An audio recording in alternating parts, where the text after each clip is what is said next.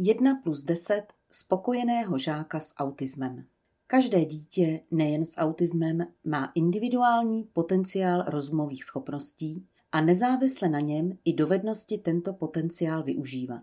To znamená, že i dítě velmi bystré a nadané může mít problémy v běžných životních situacích. Proto je třeba dítě podpořit odpovídající mírou pomoci i ve škole. U někoho postačí dodržovat individuální vzdělávací plán, který reflektuje jeho potřeby, schopnosti a oslabení, jiný lépe pracuje s individuální podporou asistenta pedagoga, v menším kolektivu, ve speciálním školství, individuálním vzdělávání a podobně.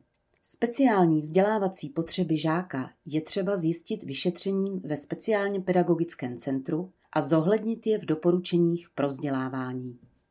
Za prvé, mít kolem sebe poučené pedagogy.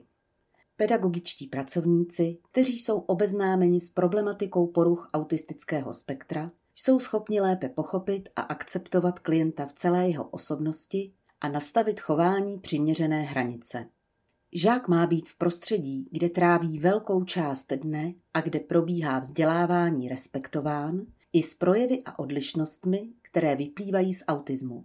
Například přecitlivělostmi na smyslové vjemy, s neobratností v sociálním chování a komunikaci, se sníženou schopností přizpůsobovat se změnám, s nízkou frustrační tolerancí a tak dále.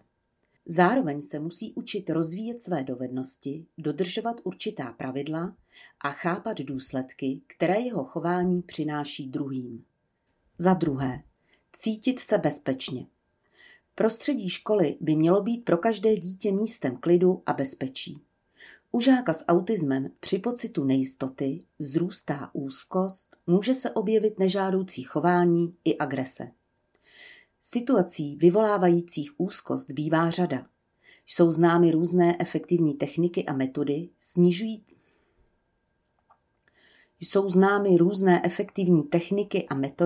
snižující úzkost v zátěžových situacích. Žák by se je měl naučit. Vždy by měl vědět, na koho se obrátit, pokud si neví rady. Za třetí, mít jasná pravidla. Pro žáky s autismem je důležité pochopení situace, režimu. Proto je třeba ověřit, zda žák rozumí tomu, co se po něm chce, která pravidla jsou důležitá. Nastavení konkrétních pravidel pro žáka s autismem se může lišit od standardních pravidel třídy nebo školy. Důslednost při dodržování nastavených pravidel má platit pro všechny. Za čtvrté, vědět, proč činnost dělám. Žák by měl vědět, proč po něm něco vyžadujeme, proč se má učit, k čemu je dobré osvojení nových dovedností a znalostí. Za páté, předvídatelnost a čitelnost situací. Náhlé změny představují pro žáky s autismem často velký problém. Nedokážou se rychle a dostatečně přizpůsobit neplánovaným situacím. Z toho pak opět mohou plynout pocity úzkosti nebo nevhodné chování. Předcházet takovým stavům lze dobrým a jasným plánováním, pravidelným režimem, který je pro žáka zřetelný, tedy vizualizovaný, a oznamováním změn s předstihem. Dítě tak má možnost se na ně připravit. Za šesté, být úspěšný, vzdělávat se dle svých schopností. Každý člověk, tedy i dítě s autismem, má vlastní potenciál rozumových schopností a touhu uspět. Aby mohlo tento potenciál náležitě využít a prožívat i úspěch, je třeba zvolit vzdělávací program, který odpovídá jeho schopnostem. Dítě by nemělo být přetěžované, ani by mu neměl být proces učení zbytečně ulehčován malými nároky.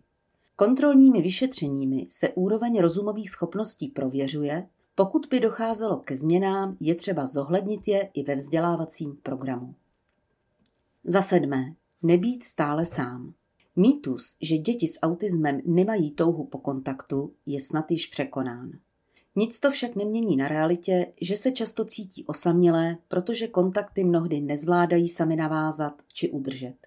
Občas je třeba v navazování sociálních interakcí dítěti pomoci. Není vhodné dítě z kolektivu vrstevníků ani dospělých osob vyčleňovat. Je dobré zohlednit míru, s jakou se dítě chce do kolektivu zapojovat.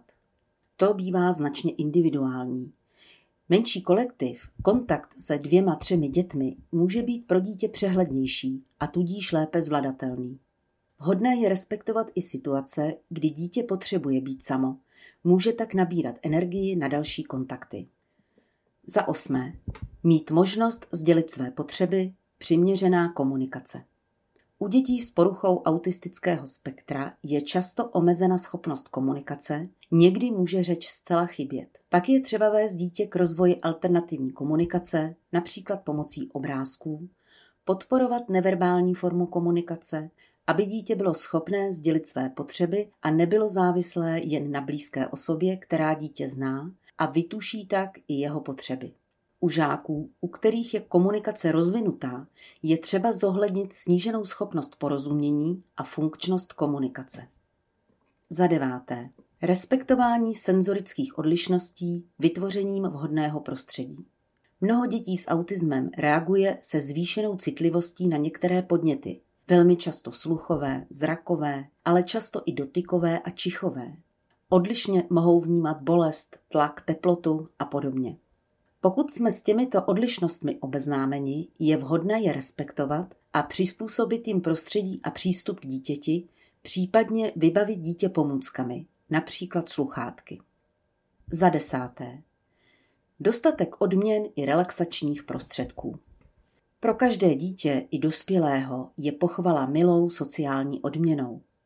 Nemusí to v plné míře platit i u dětí s autismem, u nich slovní pochvala a odměna ve formě úsměvu, pohlazení, povzbuzení a podobně často nedostačuje. Vhodné je obohatit pochvalu i o materiální prvek či oblíbenou aktivitu, jako je sladkost, samolepka, žeton, razítko, společná činnost, hra a podobně. Zvýšená unavitelnost bývá častým projevem u dětí s poruchou autistického spektra. Proto, aby byli v psychické pohodě, je třeba jim dopřát dostatek odpočinku.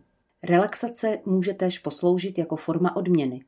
Nástupu únavy někdy může zabránit i častější střídání činností, které ale musí být vhodně nastavené, aby jeho účinek nebyl kontraproduktivní.